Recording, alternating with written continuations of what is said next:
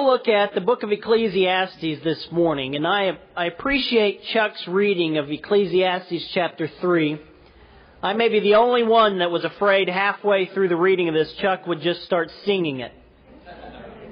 There are a lot of people who don't realize that those words are actually words of Scripture and not just the 1962 hit song Turn, Turn, Turn, although I think Chuck would have done a great job singing it. What a strange text. And Jim has been doing this series on Sunday morning for our teens. Lessons or sermons I wish I'd heard when I was 16. And to be completely honest with you, this morning is not just one I think our teens need to hear. This is a lesson or there is a message tucked in this book and in this text that even to this very moment I struggle with in my life. And I would figure that I am not the only one to do that. So, Ecclesiastes is such a strange book. I, let me begin by this question and, and see how you would answer or fill in this blank. How would you answer this? I will be happy when. I will finally have arrived. I will finally have what I need. My life will be complete when I have or when I get X. How would you complete that sentence? Now, it depends on what age we are asked that question. You ask a six year old, and my life will be happy. I'll never ask for anything else when I get a certain video game. You ask a 16 year old, my life will be complete. I'll have everything I ever wanted if I can only pass my driver's test and get a car. You ask someone who's 22, I can't wait to get out of college and finally begin life, or I'll be happy when I get married, have children, and settle down. Or you ask someone who's 55, if I can just make it to retirement, I'll be satisfied. I have found in my short life that that question is never answered. There's always another thing out there. It's either the next job, the next raise, the next degree, the next relationship. We live a life constantly pursuing the answer to that question. And when we finally arrive at that, when we finally get what we think would be the ultimate answer to that question, we wake up the next day or in the next week and find there's something else out there. And if there's one lesson I wish I understood when I was 16, and if there was one lesson I wish I could wrap my head around today, and if there's one lesson I wish all of us could understand, it's that life doesn't work that way. And the message of Ecclesiastes is one that's begging us not to seek that kind of life. Not to build our life on something that's always out there or even something that used to be out there. We live in a culture that does not want us to be content. I was watching uh, TV last night, and there's a Dodge commercial. Have you? Some of you may have seen this. There's a new Dodge leasing commercial out there. You can lease a 2014 Dodge Avenger. And when the 2015 model comes out, you can trade that one in and get a new one for no extra money. Now, my truck is six years old. And I, it's beyond me how a person could drive a car for one year and when the next model comes out, feel like they need to trade it in for another one. They don't want you to be content because if you're content, you don't buy anything else. Because the question is answered, I'll be happy when I have the latest car. And guess what? There's always another car coming out. Ecclesiastes is such a strange book. I often think of it this way. There are, there are people, there are writers of scripture who I would love to sit down and have a cup of coffee with. I don't drink coffee, so I'll let them drink the coffee. But I'd love to sit down and just talk to some of them. I would love to, I'd love to talk to the writer of Psalms. It's probably several people. But what a great poetic mind and a great insightful, I would love to talk to the writers of Kings and Chronicles and listen to the history and listen to them talk and explain the things God has done and, and how they record this. I'd love to talk to the Apostle Paul. I'm not so certain I would like to sit down with the writer of Ecclesiastes. He is one depressing dude. Verse 1 of Ecclesiastes, it's all vanity. Vanity of vanities. That means the greatest of vanity, the most vain thing. I don't care where you look. I don't care what you do. I don't care what you have. I don't care where you're going. I don't care who you are. I don't care what you accomplish. It stinks. Life just stinks. And that's just the first verse. It doesn't get much better. The book of Ecclesiastes is written from a person who's constantly pursuing happiness, who's trying to get the next thing, who's trying to find out what gives life meaning, what gives life purpose, what makes us happy, what can I have, what can I get to make life satisfied. And his opening orientation, his opening statement is that nothing works. It all just stinks. That word in the Hebrew language that we translate vanity. It's the Hebrew word hebel, which means vapor. It's just fleeting. It just leaves.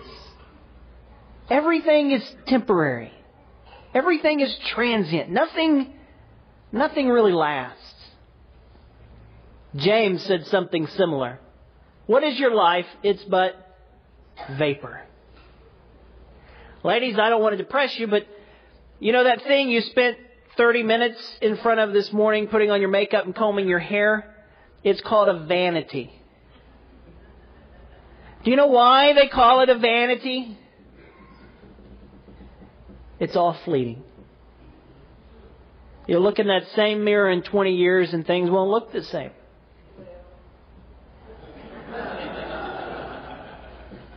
But Gary still thinks you're beautiful.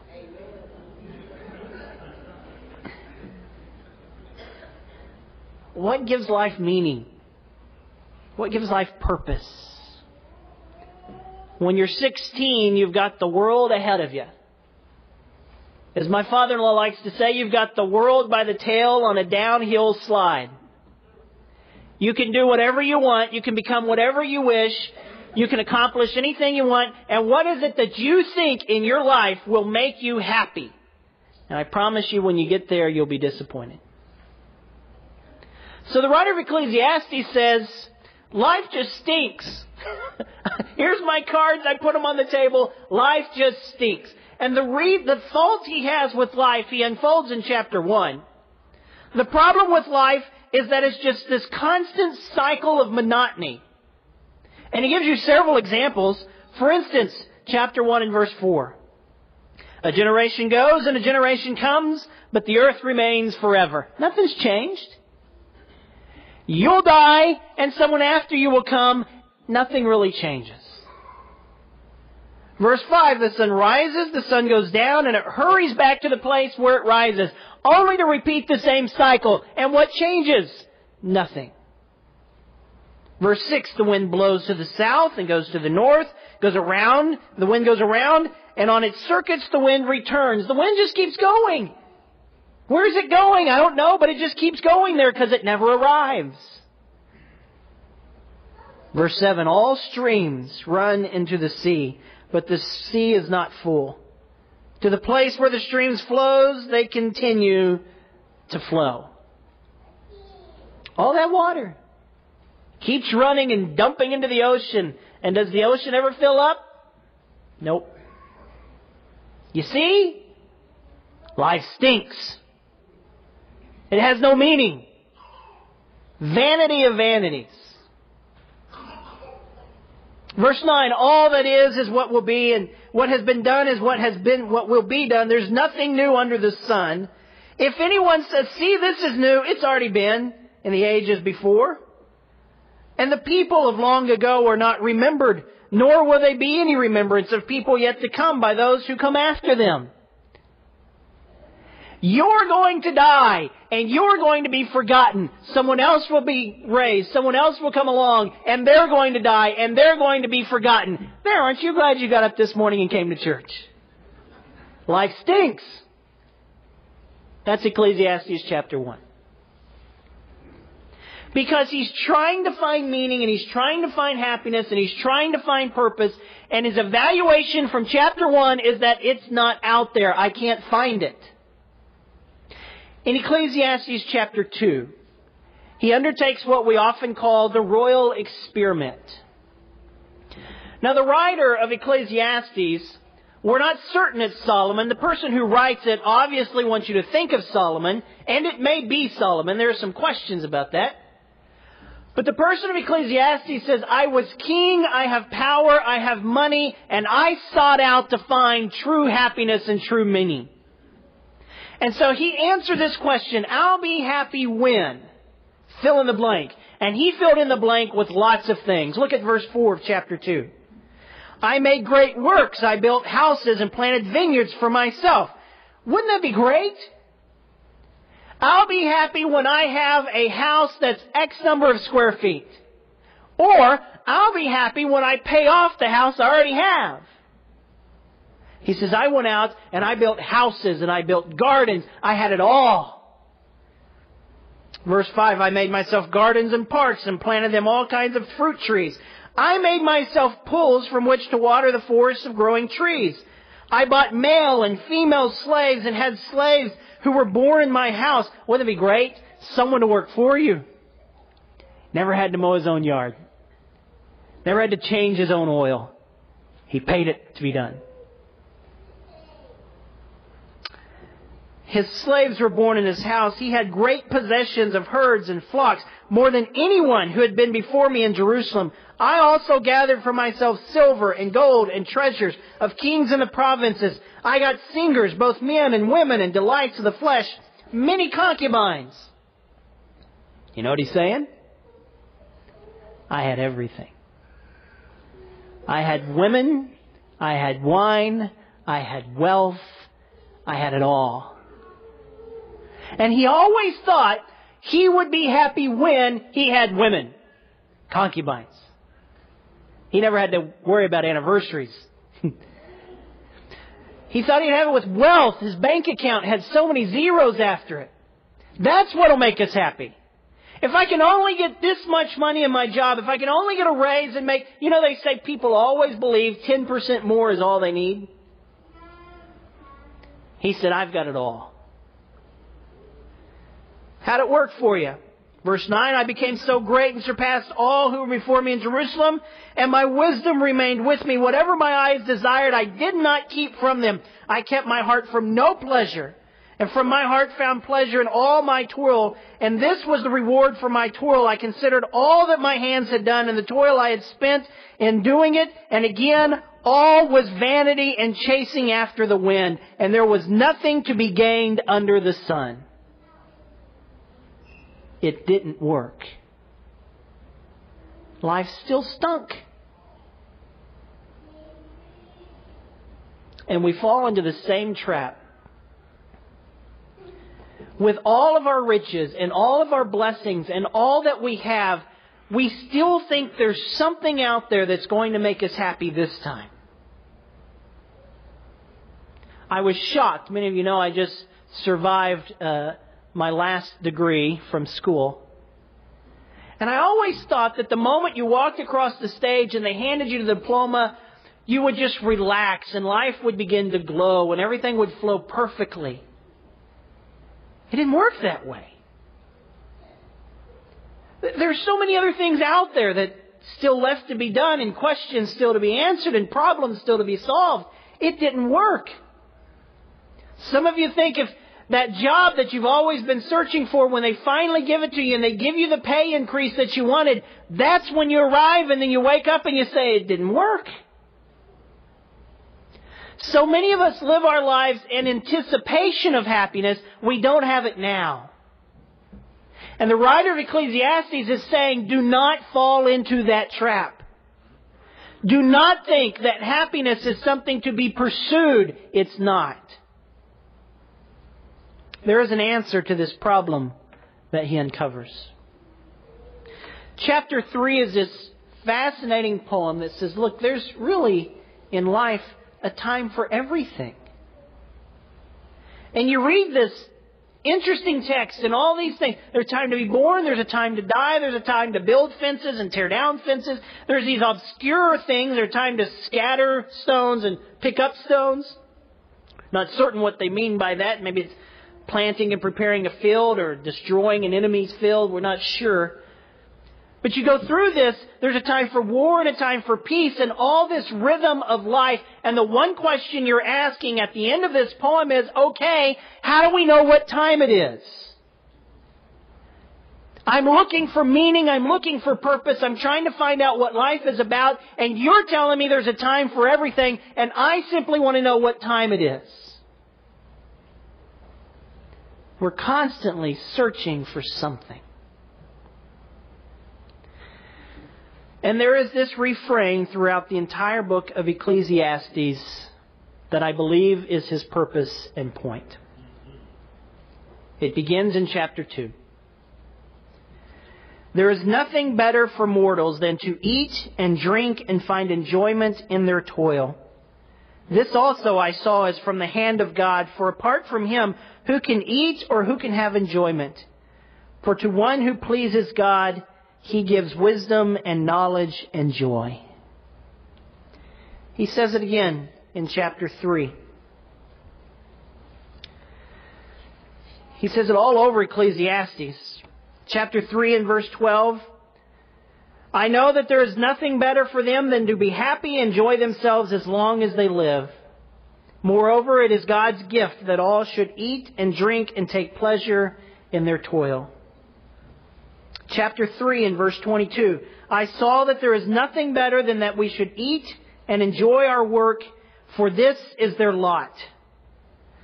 Chapter 5 and verse 18, he says the same thing. Chapter 8 verse 15, chapter 9 verse 7, chapter 11 verse 9, he says the same thing.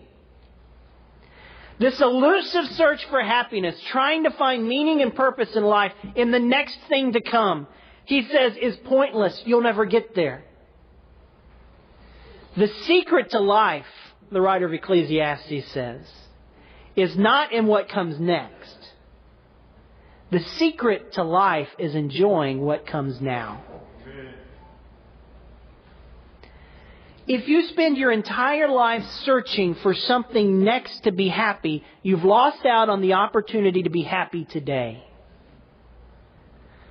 You're 16 years old and you think, I gotta go to college, and then after that I gotta get married, and then after that I gotta get a job, and then I'll be happy. And the writer of Ecclesiastes is saying, slow down. Be happy today. Find contentment now. Enjoy what God has given you now. That's the purpose. That's the way to find happiness. It's not in searching for what comes next, it's for enjoying what you have now. If only we understood that. The secret to contentment. Jesus said, I am come that you may have life and have life more abundantly. And even for those of us who are older, the secret to happiness is still in serving God faithfully today. Not in what comes tomorrow or the day after that, but what God has given us to do right here and right now.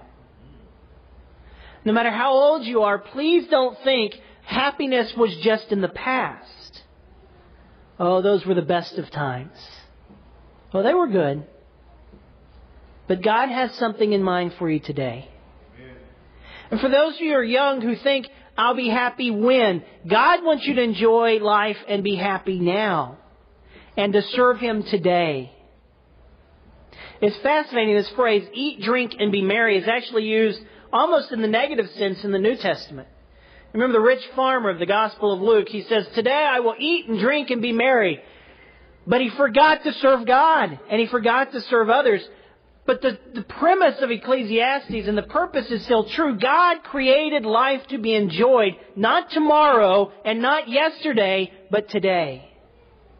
And the writer of Ecclesiastes, with all of his stuff, with all of his power, kept searching for something that was right under his nose. God wants us to enjoy our labor today. I've reached that age where it's beginning to become clear what exactly it was that my grandparents and parents used to talk about. You ever hear them say how quickly time passes? It seems like yesterday. This week, Keaton graduated kindergarten. That doesn't seem possible.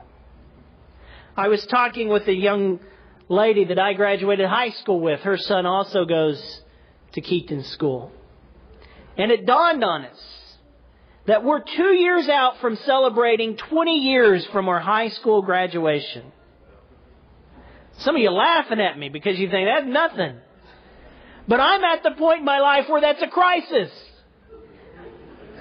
20 years. And you begin to see just exactly what it means that life is a vapor. And if you spend your vapor chasing after happiness, you're going to be woefully disappointed when you get to what you thought would make you happy and it's gone. And so the writer of Ecclesiastes says, don't live your life that way.